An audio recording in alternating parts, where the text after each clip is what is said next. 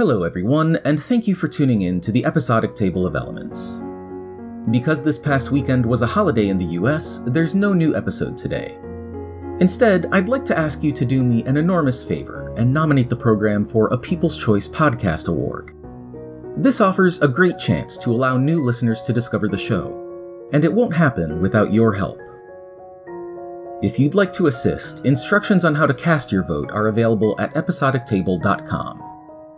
It should take less than five minutes of your time, but it would mean a lot to me.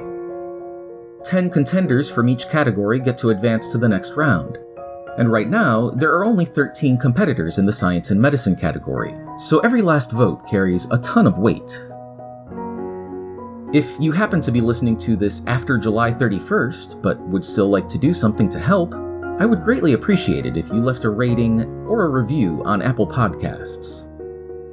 But even if you don't do any of these things, I'm very grateful to have you as a listener. I hope you'll continue to enjoy the program when it resumes its normal schedule next Monday, July 13th, with Gadolinium.